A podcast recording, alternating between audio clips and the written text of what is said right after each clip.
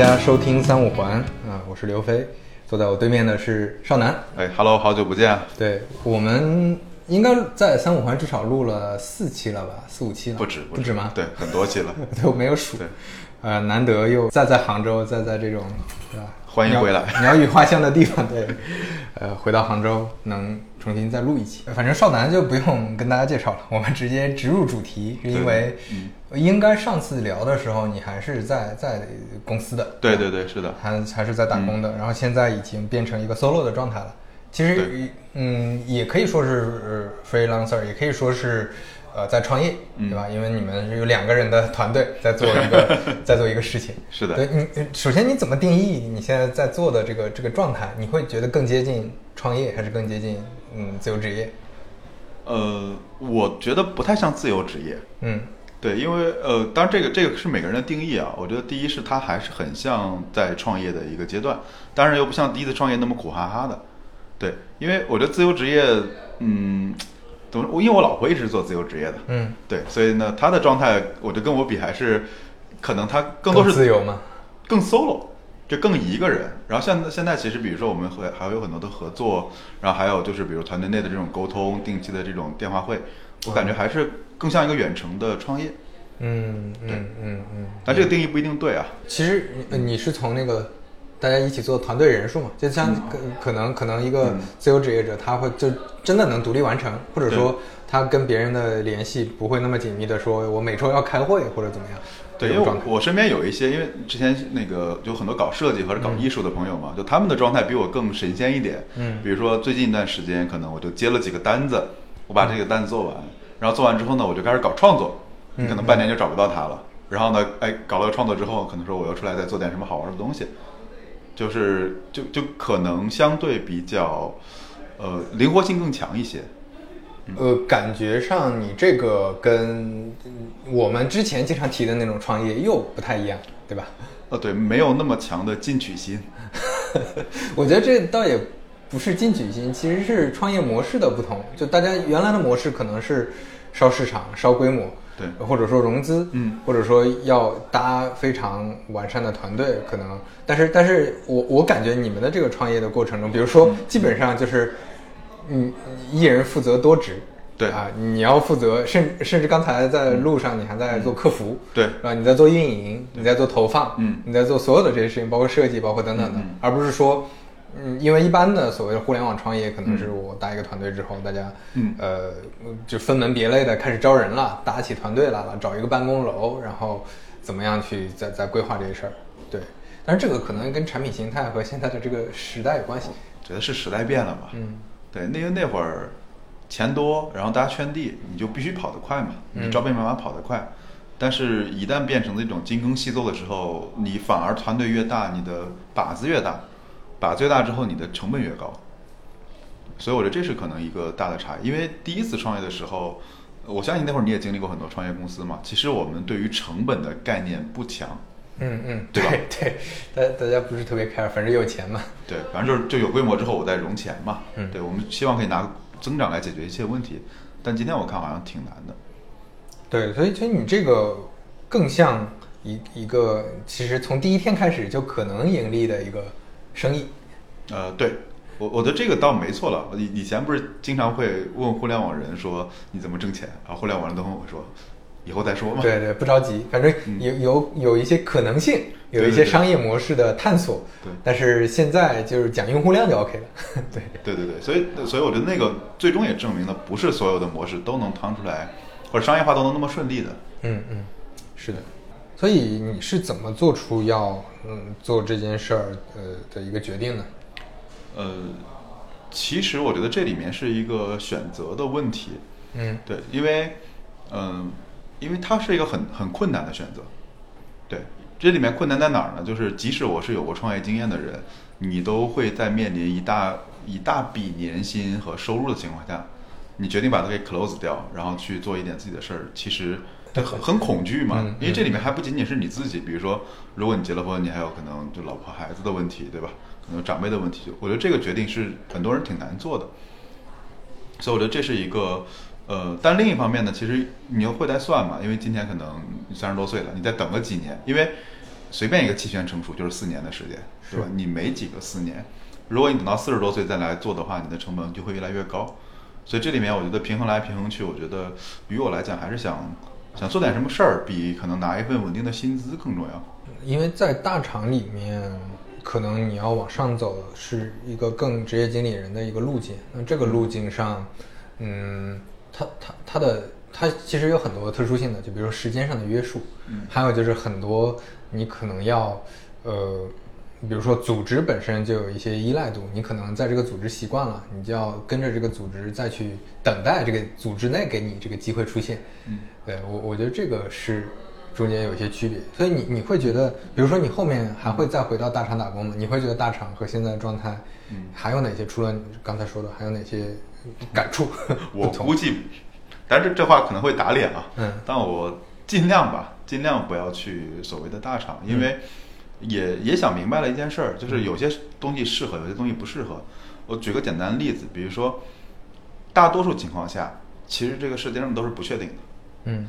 对吧？但月薪是一件很有毒的事情，就月薪会告诉你，不管你这个月做得好和做得不好，你你都会差不多，大不了就是那个绩绩效烂一点儿呗，可能扣一点点工资，但他也不会每天都都是这样。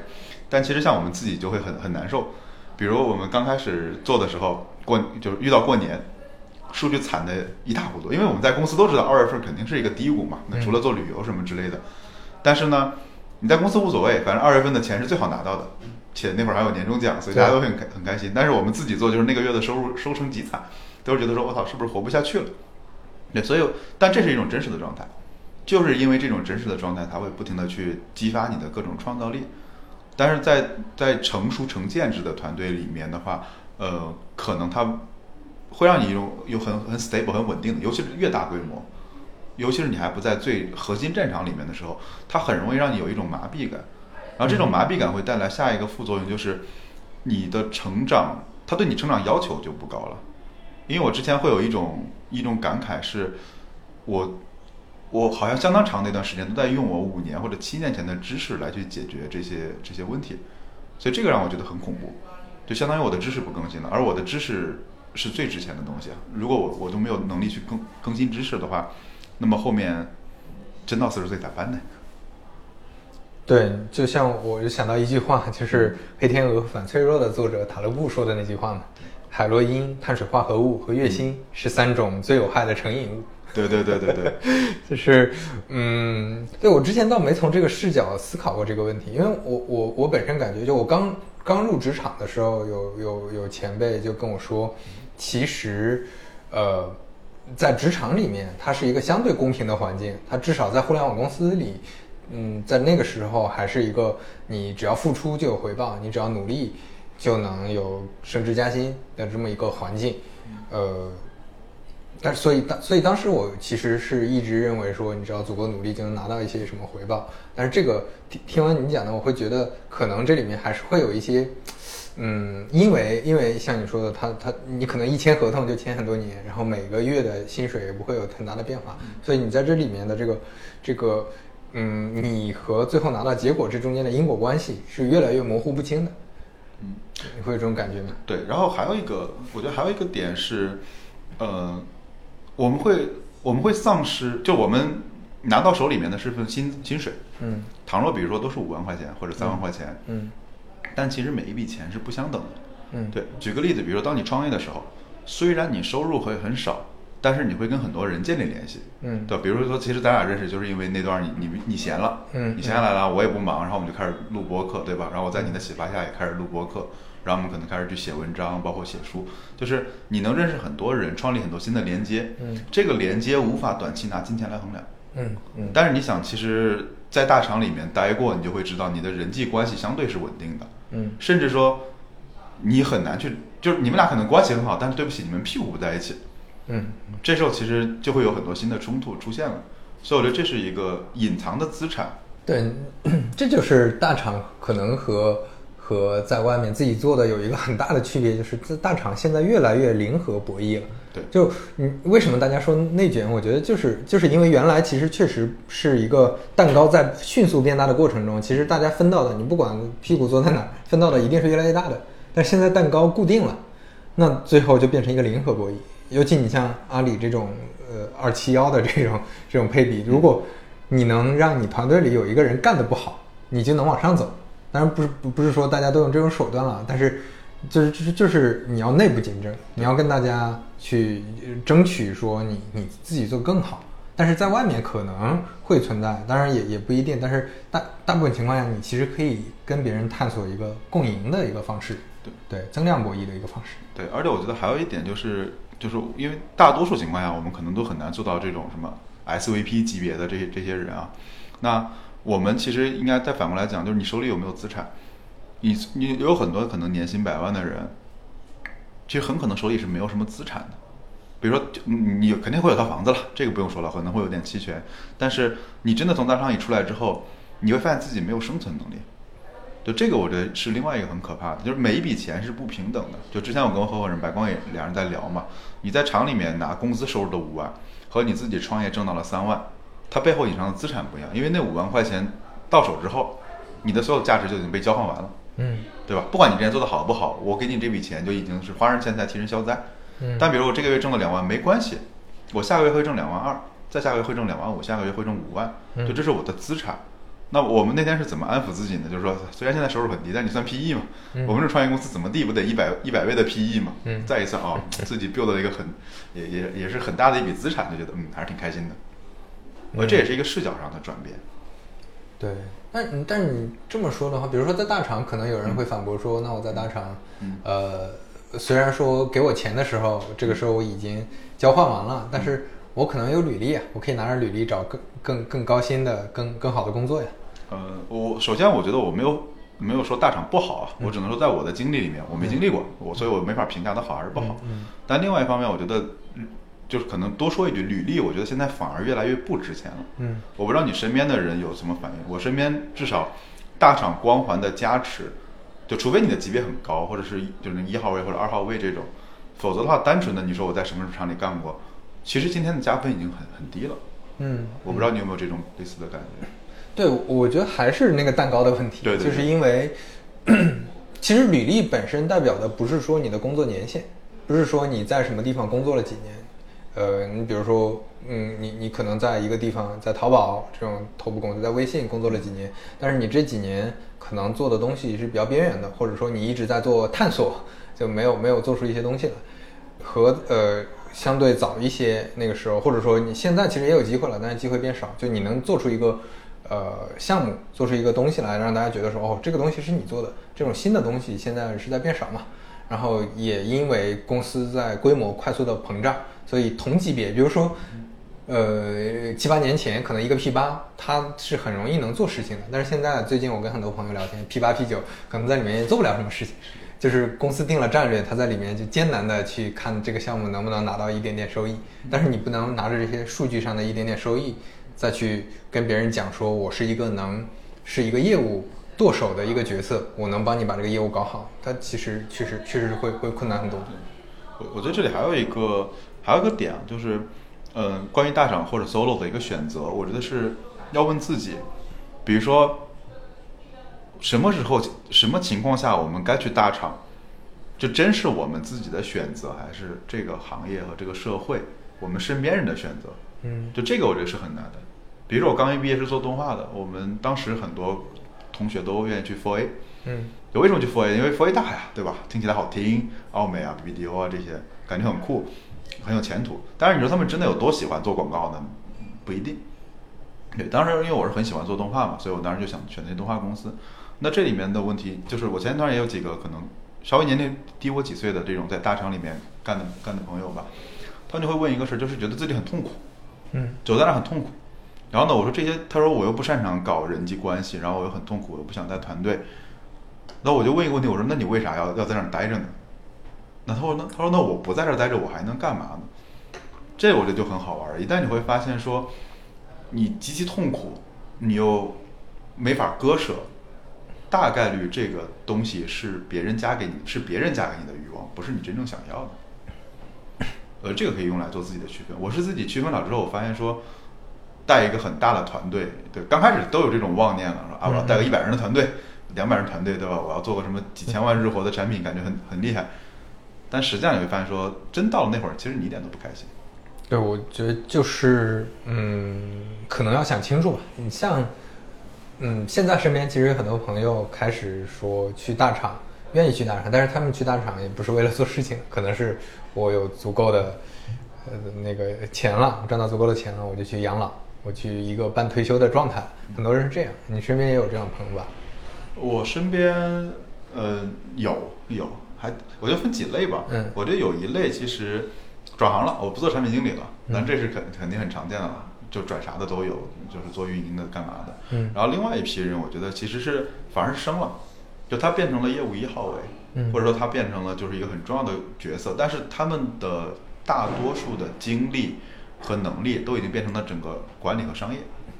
就比如，尤其是对商业和行业的洞察是变得越来越强。其实，真是我们当时成长的说那种古典产品或者传统的产品的能力，其实已经不是很重要了。嗯，比如那天就跟一个朋友在聊，就一头猪，就一头猪，我们吃的猪，你怎么样能把这个，你从能能从一个猪圈里面把这头整猪买回来，然后呢，猪有很多个部位嘛，你能怎么把它的下游给找找出去嗯的能力，决定了你做社区团购的生死。嗯因为否则你只能买别人切好的猪，嗯那别人切好的猪就很贵。嗯而这个问题，就平时我是不会去聊这种事情的呀。嗯嗯然后呢，剩下的还有一些，我觉得就是，呃，真出来了，出来有两种，一种是财务自由了，但是可能说的不政治不太正确了，就大多数财务不是极其自由的人，然后呢，有一些自由，他出来做产品的成功概率会比真正想做这事儿的概率要低一些。嗯对，然后然后因为现在加入了一些独立开发者这个团队嘛，这这种圈子嘛，可能嗯三十多岁的两三个人的这种独立开发者也过得挺舒服的，我现在挺挺羡慕他们的。可能今天在洱海，然后明天就不知道跑到哪个 哪个地方玩去了。嗯。那嗯，他们是会把这个当成一个兴趣爱好，还是就是一份外快？呃，就是拿它挣钱。嗯，对，就还是需要挣钱，但是他们也不希望说我挣大钱了，就他能维持我的一个预期就 OK 了。对你，你你其实反过来想一想，我们就以年薪百万为一个分界线吧，嗯就是如果你能做到在，比如说在阿里拿一百万，和你做一个 app 团队三四个人，嗯每就是你薪水也到一百万，嗯，那就是完全不一样的，因为你的至少时间自由了，对时间自由是很重要的一件事儿。对，肉体自由、时间自由，这这这这个这个这两个一百万价值完全不一样。对对对，所以我觉得这是就我看到几种状态吧。嗯嗯嗯，OK。那嗯说到这个，就我们再说回到我们的 现在，其实嗯，严格意义上你已经不算一个单纯的产品经理了嘛？对你其实是一个创业者，一个综合的，嗯就是就是在做这个呃业务的一个一个角色。嗯，身边的很多朋友也都是在探索新的出路嘛。你的观察是啥？就做产品经理的这些朋友。我的观察是，呃，产品经理这四个字在被变得局限化。嗯就它越来越能被描绘清楚它是干嘛的。其实我们最早说做产品的，就言下之意就是你就是一打杂的，对吧？你要再早期一点，可能你连什么看代码也要看，对吧？上线啊、客服什么都要做，用户运营也要做，甚至财务可能你要自己看两眼。但现在其实越来越清楚了，比如说一个人说，哎，那个我是产品经理，你都要问一句，你是什么产品经理？对，对吧？然后中台产品经理、AI 产品经理、数据产品经理会有很多这样的 title，然后你会再进一步问说，哎，你这个岗位到底是做啥的？就我最近越来越发现有很多问很多人问我的问题，我都会先问一句，他抛了一个问题，我会说，我说，哎，你是什么产品经理？你的业务是什么？你先把这个 background 告诉我，我才有可能会回答问题。所以我反而觉得现在的产品经理的边界是越来越清晰，越来越细分了。对，而且说到这个，就是稍微说个题外话是，嗯，现在很多产品经理的机会变变，嗯，就是在在在变变成往传统行业去转转变。嗯比如说，我最近在跟做消费品的朋友，他是做食品的，嗯食品食品消费品，食品消费费品的产研其实是一个非常空白的行业。你比如说，现在互联网产品经理可能说起来，比如说大厂和一线的产品经理，可能就就已经十万人了。那你如果再加上各种二线、三线的产产品经理，可能已经是个几十万人的一个行业，可能甚至上百万人的一个行业，就泛产品经理群体。但是在食品产业这个领域，可能一万人就到头了，而且这些人可能都是一线的执行者，而且他们都是按照行业里这种原来的方法论在搞事情，他们很少有那种我可以定义一个产品，说，呃，比如说这个零食到底应该怎么做，它应该有什么成分，我应该怎么去研究用户心智等等的，没有。就我那个朋友跟我讲说，像这种现在做的很好的新品牌，什么喜茶呀、奈雪呀，他们的产研部门本质上就是十几个人，呃，就是首先团队很小，只有十几个人，但是本而本质上这些人都是助理，其实都是老板助理，就老板是是真正的产品经理，就没有专业的人铺在这个这个行业里。当然这是一个这是一个比较小的一个嗯切片，但是我觉得从这个切片其实也能看出来，未来有很多。就只要有产品的地方，一定有产品经理。但这个产品经理的经验、呃方法论，他的所有的一些，呃，就需需要组成他的知识体系和工作工作内容的这些部分，可能会有剧烈的变化，但是空间是非常大的。对，我觉得我觉得飞哥这个问题很好了。我觉得，呃，其实它是一种新的思路，就是信息是有极大信息差的。对，我给你讲个我给你讲个类似的例子啊。比如说我当时那个在丁香的时候，有有一组人让我印象特别深刻，就是，呃，他特别快的能掌握我们平台的规则，特别快，特别敏感。后来我就跟这帮人聊，他们在徐州市，好像医院也一般吧，反正是个普通的三甲医院。但是呢，我我我找到这个人呢，他还不是 boss，对，还有个小头头。这个小头头是带着他们科室里面几个人，就是做网络上的平台，就是做做直播、做短视频、做在线问诊。要在徐州这种城市，其实收入并不高的。嗯，就他们几个人做的风生水起，各大平台玩的各种溜，而到最后，其实我们就很为难，因为他又听话，服务质量又高，你就不得不给他很多流量，因为其他医生根本就没有这个意识，他相当于他有个极大的信息差。包括当时各个平台跟求医生说，哎，抖音说，哎，你来点来点视频吧，对吧？快手也要。所以我会发现说，刚才你说那就是典型的例子嘛。我们今天大家所有的人都是扎着头往大厂里面去。那我们这种思维方式其实可以套出来到别的行业里面去，这是有极大信息差的。对对对，我们干嘛非得在一根绳上吊死呢？对，就做产品的很多思路，当然这这我我觉得还是两部分的经验一定要打一个配合。第一部分经验可能就是对用户的洞察，对对对，或者说怎么去呃哪怕调研这种基本的一些方法论，研究产品、定义产品价值等等这些。就我跟有一些做供应链的朋友，最近接触供应链多嘛，就是聊起来，真的他们这块就是一片空白，他们还是用非常传统的方法来来来思考这个问题的。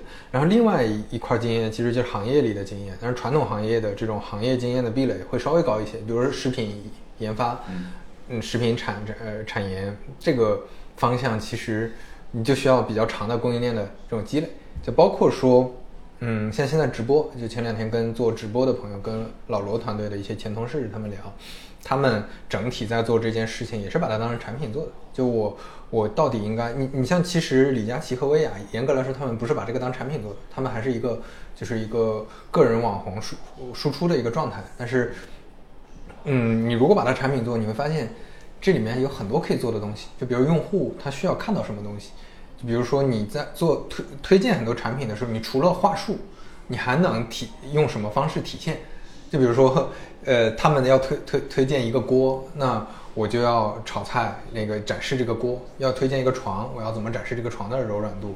要怎么去设计 PPT？怎么去介绍它的功能的核心？我是单纯的，你像那个口红这种很简单嘛，就往嘴上抹就行了。还有很多其实有些功能，你在这个小小的直播室里你怎么呈现？但是其实比较复杂的。但是不同品类慢慢的它就有套路了，这些套路就会变成一个一整套的一些方法论。这个方法论是我该怎么选品？这个品类我怎么去认为它是？不会出问题的，用户喜欢的，选完之后我该怎么呈现？呈现完了之后，它的整个销售的链路应该怎么做？就这些，这些其实也都是很多设计空间在的。这些设计空间里面，都是一些原来可能做网红行业的人在搞，然后有很小撮是原来做互联网的人在弄，而现在很多互联网的从业者，尤其新新朋友，可能也瞧不上有一些这种行业，所以就会觉得说我去大厂比较好。对，这这中间的信息差，就像你刚才说的，我觉得确实有很多机会在各种新行业里。对，哎，我突然刚才想，咱俩在干件事儿有可能会被骂，但是我觉得还是想想聊一下这个话题。嗯，就是什么是产品思维？对我我嗯，我我我先说，我我可以先说一点，就是因为那天我在极客上问了这个问题嘛，我我真是正正儿八经真心问的，就是我觉得这个事儿就可能很多人都。很难定义嘛，我也看了很多人的回复，他没有对错好坏，但是我那就我顺着为什么刚才想提这个话题，是因为顺着你刚才聊的，我心里一直有一种感觉，就它不一定对啊。我觉得产品产品思思维是一种，首先它能解决问题，这个肯定是废话了。但我觉得另一种是它比其他思维所特有的是，相当于我能标准化和规模化解决方案。嗯，你想，包刚才说直播嘛，就为什么你觉得说可能那两位更像一个 studio，更像一个小的这种这种 studio？虽然它的整个规模很大，因为它不标准。嗯，它每次，比如像一个作家，作家写作是是很难是标准化的，是我要一个灵感，我要启动一下。比如导演，你很难做成 SO，但比如我们认为漫威就是有很有产品 sense，嗯嗯嗯，它是规划好的这么一个宇宙该怎么做，多长时间一步，几分钟几分钟，那是非常非常产品化的。所以我一直隐约对于整个产品思维里面有一个感觉，就不管你是比如说做做内容也好，你做直播也好，做供应链做什么也好，都有一种叫标准化和规模化的能力是根植在我们内心深处的。就这是我有一种，因为一旦这种事儿你掌握了之后。你再跑到其他行业里面，你就跟别人不一样。关于产品思维这个方向，其实还是有很多很多值得探讨的。就是因为，因为我在想啊，你说的这个可能是一个维度，这个维度更多是供给层面，或者说生生产层面，就是从发掘需求层面，可能还有一坨，这个可能偏用户思维，或者说呃，你怎么定义你的产品产品价值？对对对对，这这儿一坨，另另一坨就是这是更多的是需求侧，然后从供给侧可能就是。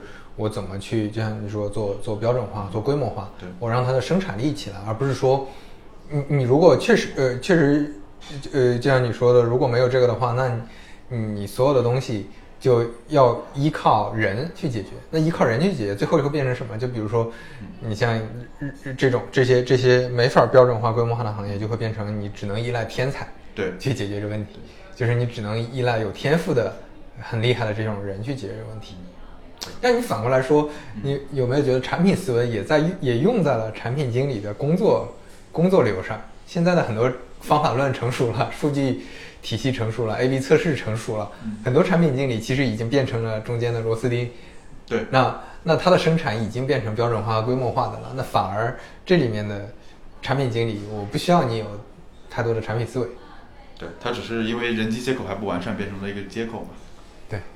对，当然我说那个肯定会被人 diss 了。我觉得只是一个，刚才飞哥说的也对，就是它是一个切面嘛。嗯。因为我我会发现，就是成本识别成本，然后呢可以标准化，在这个情况下以某种成本让它规模化。我觉得这几点其实是我聊下来很多人，只有产品人里面有的。比如说我跟很多搞公关的人聊，嗯，他们要讲一个故事，我很关注说接下来讲个什么样的 story，他不关心这些事情的。比如说你跟很多做媒媒体出来的人，他要找的是说有没有什么话题。对吧？对，怎么能激发起来这种舆论上的风向？嗯嗯。但只有产品人做这些事儿的时候，他会去考虑这些事儿，这可能是一个样本偏差啊。对。但我觉得还是就对这个问题的思考本身，代表着说我们要去嗯判断，因为因为我们都在试图转行或者试图找新的方向探索的过程中，我们还是得找之前自己的优势。对对。我们不能说。高傲到自负到说产品经理很牛逼，就是什么都能做。其实我觉得很多早期产品经理确实是碰上好时代了嘛，就能接触到好的东西。然后其实，嗯，你在进入一个新的行业、新的方向、新的探索的时候，还是要 有敬畏心的。但是这中间要思考产品思维，我觉得是是是是去看自己的差异化在哪。你你你是怎么思考的？其实我觉得当时那帮我们说还混的还不错，或者大多数都除除了个别天才啊，就我的观察，其实他还是在处理信息层面。嗯，对，你像最早其实就是因为互整个互联网就是信息革命嘛，嗯，对吧？他一直在处理说信息的交互、信息的生产、信息的分发、信息的流通。嗯，其实你看。嗯，到现在为止，比如说微信，其实它也是个虽然有资金流跑在上面啊，这物流跟它关系不大，嗯，但更多还是信息流怎么去传播，怎么去分发，嗯，或者大家一直在回答这个问题，可能回答了十几年，可能还要继续来回答，嗯，所以我觉得，但是中间你一旦狂妄到说，哎，我做我做互联网很厉害，我跑跑去做一个，比如说我去做首首饰了，或者我去做餐饮了，崩溃了，你会发现你的技能完全就废掉了，嗯嗯嗯，对，是的，就是一个一个生意的生意模式，它的业务模式，嗯。说说实话，在传统行业都还是比较厚的，在互联网行业相对比较薄。因为你想，最近我我我们自己创业就感觉是不一样的。比如说，你项目做的事儿就很重，你毛利很低。然后呢，现在是说你的客单价虽然没当时高，但你的利润很大。嗯，你虚拟产品嘛，几乎都是都是利润。然后呢，你可以很快速 scale，因为你的团队很小。因为你一次产品部署就全部完了。但你像当时，比如说我们想改一个功能或者改一个规则，我得等六个月，嗯，对吧？我得把这批人全部熬过去之后，才能去做下个规则。这中间我什么事儿都不能干。所以我觉得这里面也是慢慢的，就像刚才你说的很重要，我们是不是在拿我们的优势跟别人作战？呃，不是说我我的点是不是风口是什么？嗯，首先你得知道说我的优势是什么，然后再来看这风口里有没有用的机会。对我，我觉得之前我很早创业的时候，当然那个时候特别年轻了，工作才两两两年，那个时候创业的时候就会经常犯这种错误，就是。呃，包括现在，其实有的时候你乍一想也会犯这种错误，就看到一个好东西，你就觉得这个东西真好，特别想做。嗯嗯。但是很多人是忽视了说跟自己的关系，就这个东西到底是不是你的，你自己想清楚嘛。就比如说，呃，我也会偶尔去，呃，那个懊悔或者什么，去去，嗯，比较烦恼说之前某一个决策。到底怎么，呃，就是是是不是做的有问题，或者说那个时候谁谁谁去做了那个，我为什么没有去做？但是现在我我反思过来，其实还是要再去想说那个东西到底是不是你的。对对，我觉得肯定不是了。对，就是就是你你不能你你不能说以别人做的那个结果来来判断自己，就是有可能这个东西就适合别人做。对对，我觉得跟跟热门其实挺挺可怕的，嗯，尤其是比如创业里面，反正这些年。可能受于我受制于我圈子嘛，反正特别快速的追热门的多半没什么特别好下场，除非这个人在这个地方已经挖了很久。对，就这这两个都是我觉得可能都是必要条件，就不一定你不能只追热门，那你可能也要顺势而为嘛，对你要看到一个势。对，嗯，然后如果能这两个都抓得好，那肯定就能起得特别快。对，但是因为我的这可能是思维惯性，而因为我觉得最近有很多事儿我们都要重新评估，比如说当年我们所谓的精益创业。所谓的那种硅谷的模快速增长模式，嗯，对吧？包括我们说有什么热门，你要赶紧上，都是因为这些东西快速。其实我们是几乎是不经过太多的辩证就去接受了，因为它很先进。对，在十年前确实是很先进。嗯，但今天这种模式是不是先进的模式，可能我们就要再去思考。嗯嗯嗯，对，就比如说，真的那个热门来了，比如现在新消费品很热。那那供应链不是一两天能搞定的，反正至少对于我来讲，我觉得很难很难快速去理解它。你说说政治不正确的话，就是之前确实简单，确实简单，就是它嗯不一定说做起来简单，但是它的逻辑肯定是相对简单的。但是现在嗯不一样了，就你像我现在在做供应链，可能一个一个一个一个全链路的逻辑就环节太多了，你 你可能每个环节崩了，那你整个全全部就崩了。对，我觉得这点就说一个细节嘛。当年我们有考虑过合规这件事儿嘛？嗯嗯。当年是怎么快怎么来嘛？对。现在第一件事先看法律法规嘛？对对。对我今天下午又又收到了一些什么关于隐私条款啊什么这种东西的业务市场发来的。就以前你想我们创业时候哪去想这些事儿？对，现在你甚至数据该存在哪哪儿的服务器上？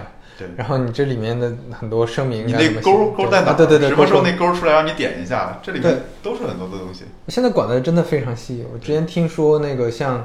像你只要做个性化推荐的所有的产品，一定在设置里要加一个关闭关闭关闭的开关。哇，这现在都已经做到这么细。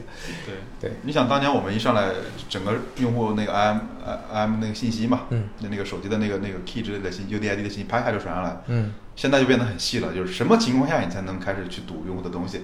对对，就所以我觉得确实简单当时。嗯，因为新嘛。所以我们就之前开玩笑嘛，就以前创业说从零到一嘛，现在整个就你互联网古典创业来讲，从负十到一，啊对吧？你你你要先有公司嘛，注册公司，搞牌照，搞备案，就这些事情，搞隐私协议，就这些事情是很很头大的。是的，是的，现在门槛门槛是在变化对，嗯。我们刚才怎么聊到这儿的？我我我我我对不重要，我们反正就是那个产品思维的事儿，纯粹怪我啊！要骂就骂我，不要非跟没有没有，就嗯，这那骂我的更多，肯定 就我那本书还没有没有讲讲的特别清楚，但是还是用了那个名字。确实，当时编辑说你你你你起这个名吧，这个名好卖一点。我想了想，哎，这其实其实说实话，我觉得客观来讲，我觉得第一是我们都承认，我们都有局限性，什么时候都有局限性。第二呢？在某一个时间段留下来一一个成体系的结构给新入门人看，我我不认为这件事儿有有什么问题。嗯，你说今天我们再看，肯定比如说写的很那什么，但是到现在为止啊，就是我我不是在帮飞哥打广告或者怎么样，正儿八经有人要问我想入门的或者刚开始做产品的人，我还是会推荐那本。嗯嗯，就至少它是一个很好的就是启蒙的读物吧。我们不能说你现在去看启蒙读物，你说它很烂，那没意义啊。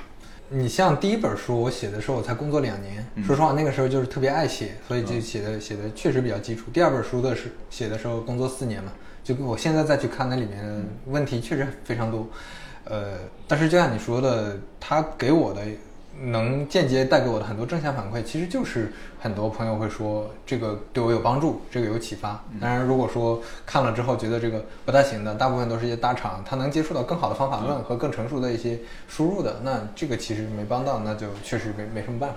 就是就嗯，都有它的局限性嘛，每个阶段一样的，一样的。就其实只要你你只要表达，就一定会被误解。嗯嗯。所以我觉得这个。就那本书名，我觉得也没啥毛病 对，就你要说毛病，当然也没有了，对，就可能会找骂。嗯。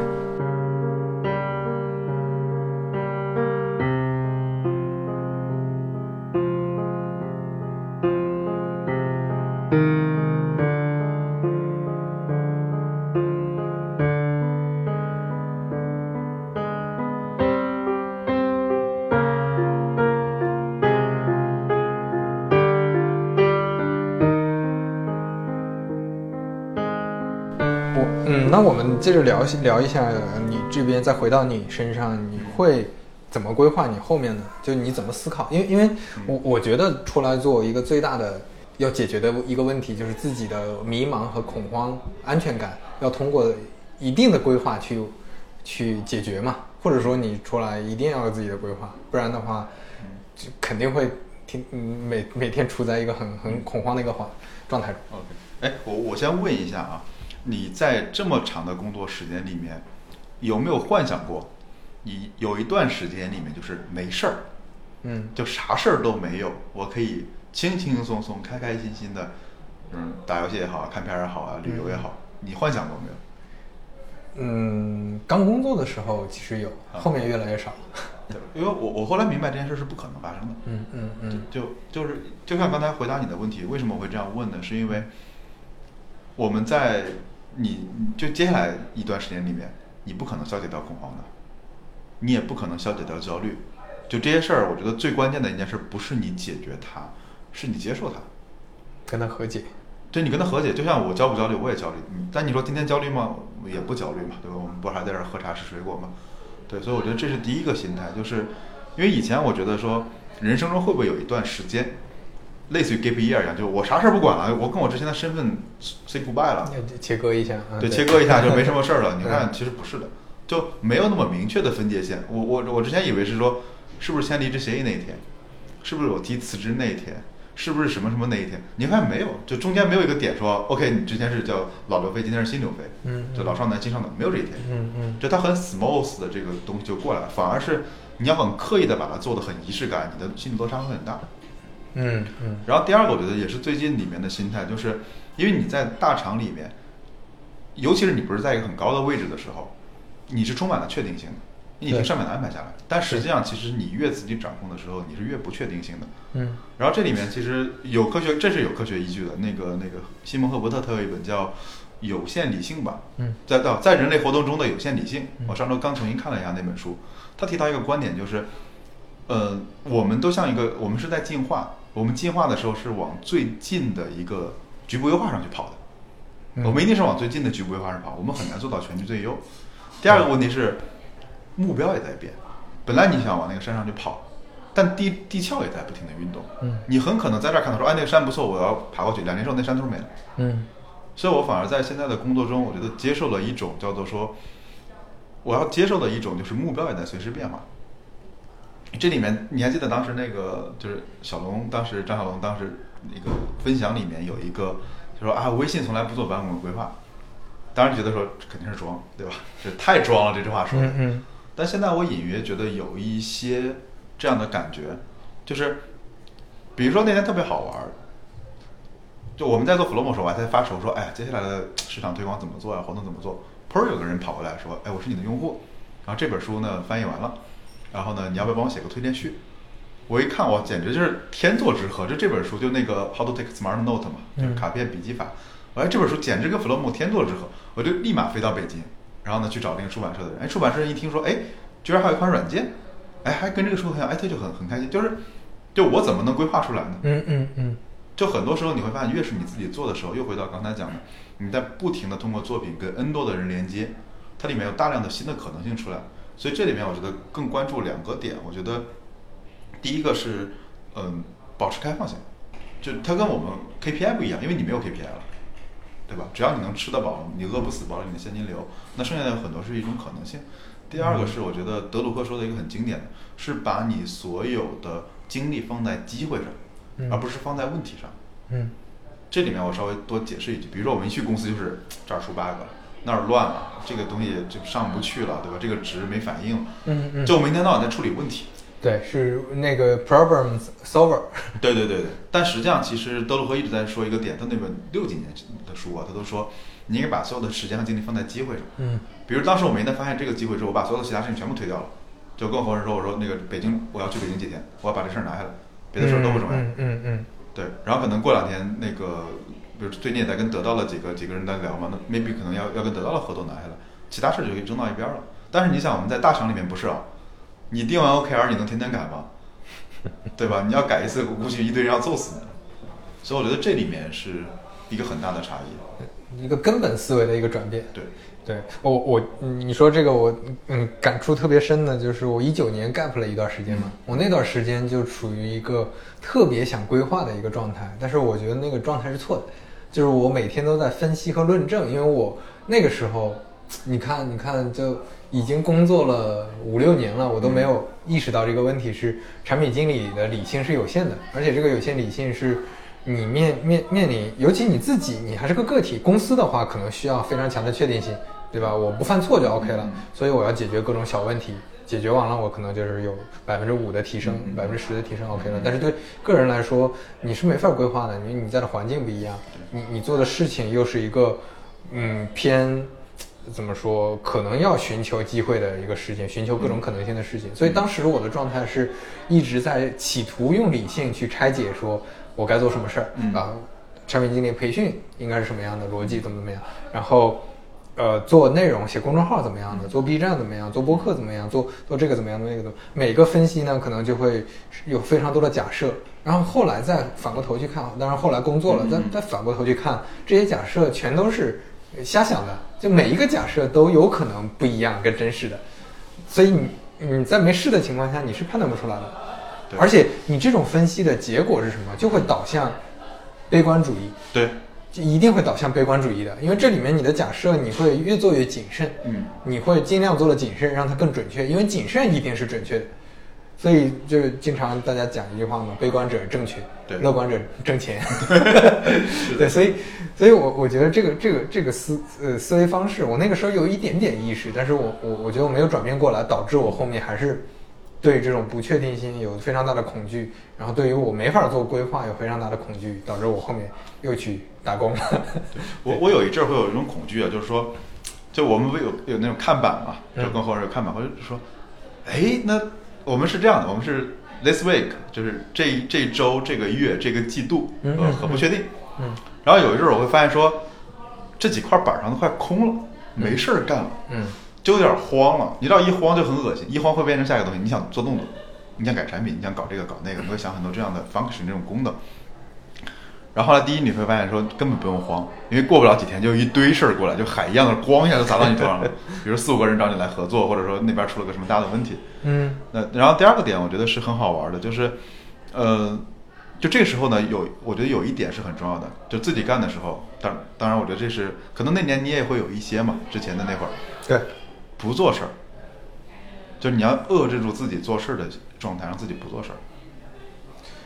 因为我有一阵儿，我会发现说，我一天工作将近十几个小时。嗯。你我我一睁眼可能七点多起床，嗯，就开始干活，一直干到晚上十一点。嗯。中间顶多就吃个饭什么的，就是你会发现你工作时间比上班还长。嗯。刚开始很嗨，因为你你你搬一块砖都是自己的嘛，你这每块砖都在为自己搬。嗯。但搬一阵儿，你会发现自己脑子空了。嗯嗯。因为说实话，就就没有摸鱼的时间也是不对的。对，这个我觉得是自己刚开始干的时候特别，因为。收入不稳定，嗯，你很想努力，然后一堆出各种问题，所以这时候呢，你又不给自己摸鱼的时间，严于律己之后，就发现说整个人脑袋很空。这种有点像你带着在公司打工的惯性过来，因为在公司打打工，每天保持充实是一个政治正确。对，啊，就是一至少是一个，就大家面向升职加薪这个目标，做出东西来这个目标的政治正确。但是，但是实际上现在大家大家哪怕在工作，你的效率和真正是不是在创造价值，这都是存疑的嘛。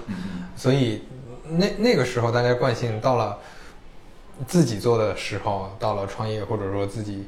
freelancer 的时候，你就会陷入这种困境，就是我是不是一天真的也要工作这么多小时？其实没必要的。对我之前一九年那段时间也是给自己下规定，但是我发现下完规定之后，嗯，我再回头复盘反思，就有很多时间，嗯，好多个小时都陷入无效率和无价值的工作当中，就是你你得。填满它，你才觉得啊，今天好充实，做了一些事情，好，他们可能会产生价值。但是你没有再去反思说你做的每一件事儿到底是怎么样的，就甚至可能你休息一段时间，找人聊聊天，出去喝杯茶，山上走一走，你可能有一些灵感。这个灵感和这个对机会的捕捉可能会更重要。对，真的，就你你再想想刚才德鲁克那句话，把精力分配给机会而不是问题。嗯，就我们之前你想月薪也好，大厂工作也好，时间也好，我们其实很多都是惯性。嗯，有机箱的惯性，一旦你要自己开始做，或者说，当你自己变成一个直接跟整个社会连接的人，不不依靠别的系统来生存的时候，嗯，他对你的整个要求和思维方式是完全不一样的。对，你现在的日常安排是什么样的？你每天会就是差不多，嗯，规律性的会有一些规律性的安排吗？还是怎么？OK，呃，我觉得这里跟工作有点特别不一样的，就是我会睡得很早，我昨天晚上八点半就睡着了，今天早上五点半就醒了。啊，对，我觉得这里有一个点就是，嗯，就睡眠很重要，因为以前你在公司里面随便随便拖一拖，到家就八点半了，是吃吃饭随便搞点啥事儿，十一二点太正常了。嗯，然后呢，还有这第一个恶心的，第二个恶心是，你白天上班又不能睡觉，对吧？有时候你特别困，特别困，中午你特别想，比如说眯个十分钟、二十分钟，今天就会特别好，但你没办法睡。嗯，哎，我觉得这是一个很重要的，就是我现在的睡眠状态调整了，就我会早睡早起。然后这个很关键，因为当你心情不好，觉得什么没意思、没兴趣、没劲儿，人生没希望的时候，啥也别想，去好好睡一觉。嗯嗯。可能第二天起来就觉得说这世界太美好了。对。但在公司里面又往往不行。做不到的，拖拖死你了。只能熬。对对对，我觉得这是第一个变化。然后呢，早睡早起，就早起有个很好的点就是，晚上不回你说我睡了，别人不会怪你。早上早起你回信息，他还都没醒。对我我我觉得这个是。这个就是现代人或者职场人的一个焦虑，就是信息焦虑。我发现，真的是工作之后，尤其是现在在一个比较节奏快的一个工作环境之后，你信息焦虑特别重的。就你今天早睡了，或者第二天晚起了，你就特别慌。打开手机会不会有一堆消息？会不会有老板的消息？我觉得这里有个时间差嘛。第一，你先确认你睡之前不会被人搞挂掉嘛，没有什么那么严重的事儿。第二个，早上你起来之后。快速回一下，五点多回一下，嗯，然后到七点半之前几乎不会有人理你，嗯，所以这个时间段我很珍贵，因为有些时候有些事儿不是不是你能说不做就不做的嘛，嗯，对吧？比如有人来退个货，有人来什么找个客服，我不得不做，嗯，但那个时间段是属于我的时间段，可能也没有人起来，就可能老婆还在睡觉，就我一个人，我看书也好，干嘛也好，就就很很自在，所以我觉得这是自由职业者里面最宝贵的一个保护保护自己的时间。然后呢，另外一个点，我觉得其实是我会定期的换工作环境。就比如说昨天天特别好，我就跑到山里嘛，就是咖啡馆里待着，因为不停不同的环境刺激能带来不同的新的这种状态。你在公司里面是很难。嗯嗯。对。然后还有一点，我觉得一定要保持运动。对，就就是因为自己有有，其实你像上班，你还要起来就是上班。走路、打车干嘛？你还有很多的运动，但是有时候在家里面就是睡觉、电脑、睡觉、电脑。对，就这个这个很不好，我觉得还是要保持一点点运动。对，这也是我我觉得现在很多朋友想开了，就是嗯，我不要在大公司里熬做职业经理人，或者说我也不会去做那种天天要融资、创业去疯狂的烧钱，去看能不能做做出一些东西来的这种状态，都都不会选了，就是因为身体原因。对对。就是身体到了三十五岁。嗯，或者之后基本上都会进入这个状态。我我我身边真的，这这时候说起来还蛮蛮那个的，就是我真觉得大家一定要注意。我身边最近肿瘤的也好，或者有严重疾病也好，好多个朋友。对，就那天跟跟一个很老的朋友聊天啊，就是说句话我还挺难受的。嗯，就是他，就我们大学关系很好，然后他就会说：“谁知道我还能活多少年？”嗯，就这句话说出来之后，就让你觉得，我操，我们才，我们还是很一直觉得自己还是很年轻的。对，怎么突然就要面临这种问题？对，但又又前段也是一个一个大学的一个哥们儿，他说起了很大的肿瘤，我一直说回上海去看看他嘛，也一直没约上，就特别忙。就我觉得，我觉得今天有一点好处就是，说实话，你的月薪从三万到五万到七万，嗯，不会有太大变化，嗯，这站着说话不腰疼，但真的是不会有太大变化。我觉得这里的好处是鼓励价值观的多元了，你反而会说，如果在基于这个收入的情况下，我能搞点别的，比如我就是我愿意烧陶我就烧陶，我愿意做木匠就做木匠，反正现在都能，如果能挣到这个收入，反而是 OK 的。我觉得这是一种这个时代里面给我们的新的命题吧，因为十年前是挣钱。大家都很穷呀，疯狂挣钱。十年后的命题是，反正你怎么使劲也就这样了。嗯，你要不要去搞点自己更开心的事儿？对，所以所以你还是你如果给自己的生活状态打分的话，你现在的分数还是非常高的。呃，也不能非常高吧。我觉得这里面其实今天早上我还在想一个命题，就是我现在的快乐变少了，幸福变多了。嗯，对，快乐我觉得是这样的，就快乐是不是满足了欲望？嗯，对吧？比如说今天你啊，这个，这个这个季度目标做到了，对吧？今天拿年终奖了，就很快乐。但那是我的欲望被满足了。嗯。然后现在幸福是说我没有那么多的冲动，嗯，就没有说今天怎么样，明天怎么样。它它是一种一种状态，就一直处于一种说六十分的状态。嗯，更佛系了。呃，你也可以说更佛系了，就是说你你像我的我我们大师报的，我可以先可能一星期都不看。嗯。就这一星期数据什么样，我可以完全不看。嗯。对，因为我知道我在做的几件事，它将来有价值，或者我能想到的就这些事儿。不管它数据是好还是不好，我就只能做这些事儿。听下来更更像是起伏变少了。对对，起伏变少了，然后整体还是一个向上的一个曲线，但只只不过这个曲线比较平缓，对，不像之前那种大一下就就冲冲上天一个火箭，然后突然就掉下来。对，我觉得这可能跟年龄、心态跟很多都有关。嗯，但我觉得这里面还是得识别一下，就是你的你的你求什么嘛？嗯，我觉得我们其实无非最后是求一个幸福。嗯。我觉得很多人是没搞清楚幸福和快乐之间的关系。嗯，对。所以我那天，我那天在想一个很好玩的推理啊，这可能稍微岔开点话题。嗯。就是我最近感觉到几个幸福的瞬间，都跟钱无关，都跟都跟事儿无关。一个最幸福的瞬间是那天我自己一个人从山上下来，路过九溪，我看到很多小朋友在里面就是泡脚。然后就跑过去那个小溪水边洗了把脸，然后在那儿待，那是下午四点半，对，那天下午四点四点多，嗯，然后我在那儿泡了会儿脚，我说来洗洗洗脸嘛，然后就在那儿说不走了，再坐一会儿。我那会儿觉得很幸福，就类似的事情有很多，它跟钱没关系，所以我可能有一个粗暴的定义，我最近在想，不一定对的，就是幸福第一是它跟欲望没什么关系，嗯，就是就是那个那 Neville 说的嘛，对，他说幸福就是欲望缺席的时刻，但我中间还想再加一个补充，就是。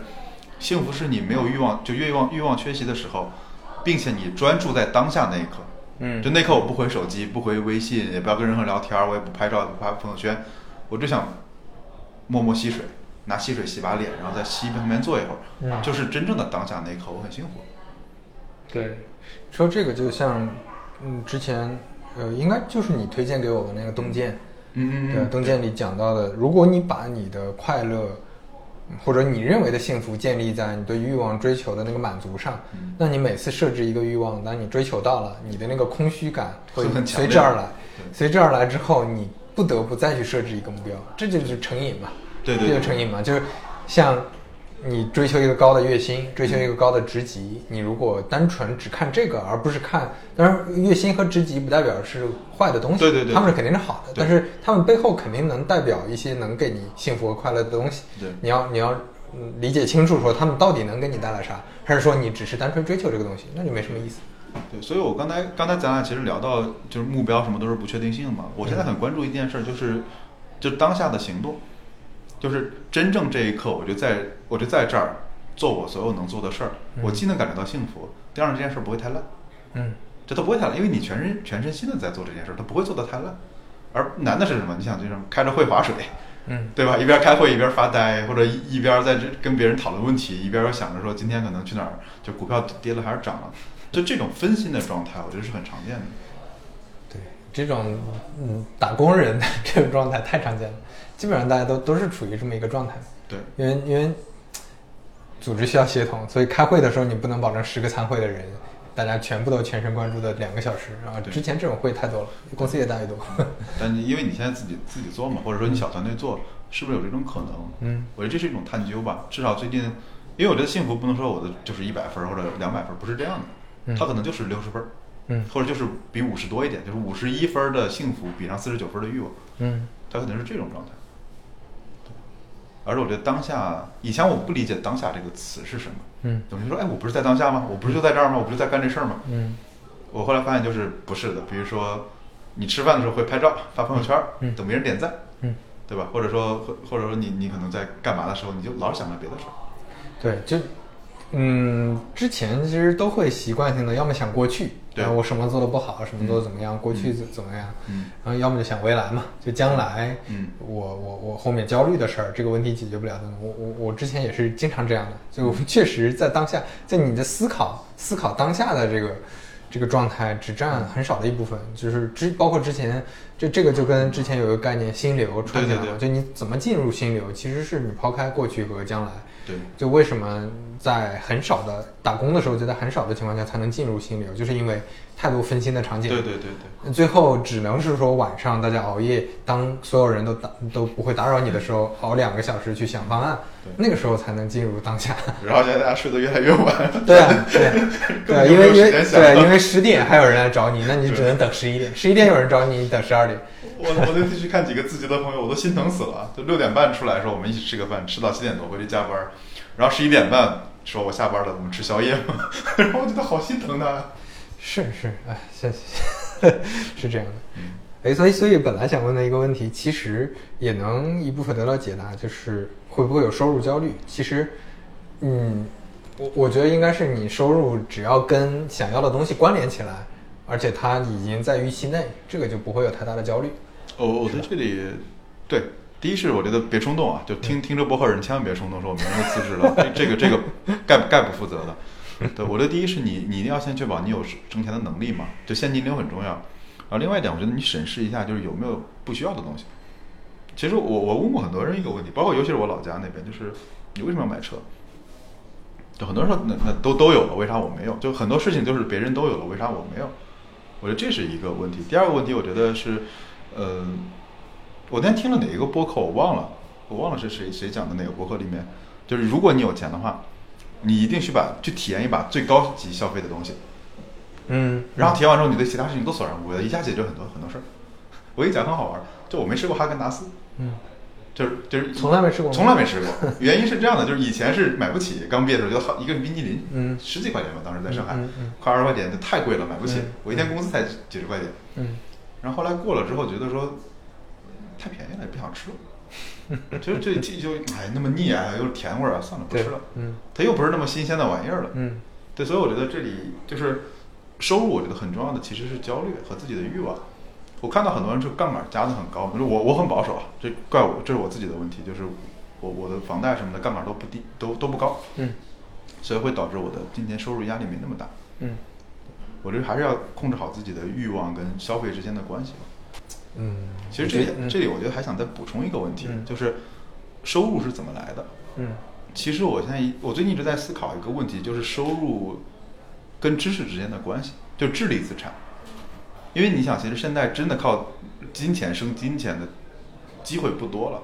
你想当年，比如炒房啊，对吧？或者是买一些股票，就，那十十几年前那还是很来劲的，几十年前的时候，对吧？可能五套房子我安安枕无忧了。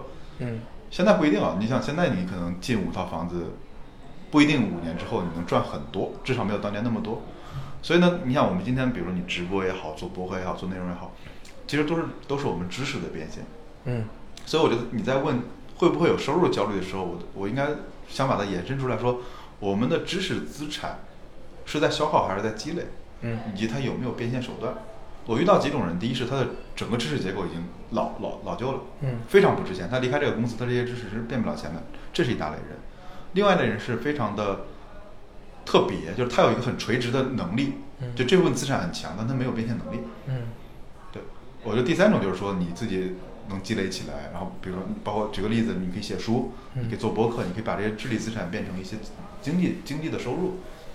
所以我觉得这也是一个很重要，就是可以 review 一下自己的知识结构，不要看，因为我们会做资产盘点嘛，几套房、几套车，买了什么股票。嗯。但有没有我们定期做过知识盘点？对，这种这这其实也是每个人的虚拟资产嘛。对。你要，而且这个时代其实给了这个虚拟资产很好的、很好的输出的一个空间、一个机会。嗯嗯，像那个朱一蛋的原来那个合伙人，对对对，张策，嗯，你知道的吗？他呃，朱一蛋的所有的文案都是他做的，然后他我觉得就是一个。奇才，就他在编剧方面真的是一个奇才，他特别厉害。他呃，我挺推荐你可以听一听，嗯，呃，不是可以看一看他在 B 站新出的那几那那几期视频，他开始自己做了嘛，他分家之后开始自己做，那你会发现那编剧的质量非常非常高，非常非常有意思，好玩儿。嗯，呃，就我我我是觉得，嗯，但是这个是有点题外话了，我是觉得像这种知识。知识资产里面，你要很好的识别出来哪些东西能像长期持续。你不要把知识资产当成说，比如说你在淘宝打工一年，你把淘宝怎么做的记录下来，就把这东西。给卖出去，兜售出去，不是这这对这这个这个它不叫资产，它其实就是你把这个东西翻译呃记录一下，然后传递出去，你其实是一个传传话员的一个角色。真正的知识资产是你要你要判断说你输出哪些内容，或或者你在输出内容方面，在知识方面你有哪些能力，而且它是能够长期去做的。嗯呃。就是举个例子，比如说像半佛仙人，嗯，我我始终觉得，包括我跟他沟通了几次之后，我始终觉得他的资产并不是他对，呃，比如说做产品的经验，或者做风控的经验，或者说他有很多信息源或者怎么样，这些都不是，是他能够通过用户、读者的需求、观众的需求，抽象出来一个热点话题应该怎么讲，嗯，这是他的知识资产，就是这这个东西是一个。你甚至不能把它叫成方方法论，但是它自己确实有一些体系，这个体系它它没法没法讲，对，没法讲出来，但是它确实有这个能力，这个能力就是它能把，它能把这个东西 做出来。对我，我觉得，嗯，可能每个人都可以去想想这种，我能不能有一个长期转化？就我不是一个，我不是一个存储器，把这个东西存过来，我再传出去。哦，我是一个 CPU，或者我是一个什么处理器，我能把一些东西变成变成一些有差异化的内容，再产出出去。对，因为因为我觉得你想所有的投资都是认知变现嘛，嗯，对吧？所以我觉得这里面，我刚才你问我收入会不会焦虑，刚开始我也会想这个问题，嗯，后来我就在想什么东西是不变的，因为我我投资水平是很烂的，就不怎么买股票，对，到现在为止持持有一个股票，对，所以我觉得这里面反而是说，你一旦你从一个大的组织离开，多数情况下你不能把人楼带走吧。嗯，对吧？你也不能随便去讲公司里面内部的风控机密吧，分分钟就就就被告了。嗯，你有的其实就是你的知识资产，你的这个资产怎么，尤其是你还在的时候，能不能提前两三年、三四年准备？因为大家都知道我那个产品陈思路嘛。嗯，其实那个里面的好几个话题都是我在公司工作的时候积累下来的，就现在那个东西还能再持续给我带来很多的收益。嗯嗯。OK，那今天我们就先聊到这儿呗。呃，感觉还是。挺有意思的，碰碰撞出来以前，我因为我本来感觉这个这个话题还是有点单薄的，我有点担心聊不出来什么东西。我觉得聊了之后，还是有很多新的一些启发想法的。对，我觉得你也你也给我讲了很多有意思的东西吧。我觉得包括刚才听到几个几个很很有意思的案例。嗯，OK，那我们今天先聊到这儿。好，后面可以常聊，都在杭州。都在杭州了。对，大家想听什么话题都可以留言，然后我们都会也有很多可以聊的东西。对，我们之前不还说过很多期要做要聊的吗？对，好呀，那大家就先这样，拜拜，拜拜。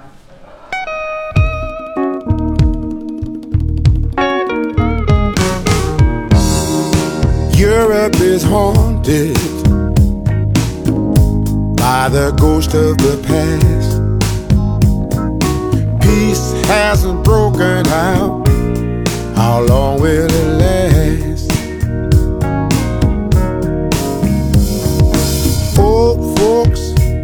are dying. The young, where are the birds. But everyone is happy. It's heaven on earth. And it's heaven when the police are English. The Italians, the lovers, the French, the cooks, the engineers are the Germans. And the Swiss organize everything by the book. The churches are in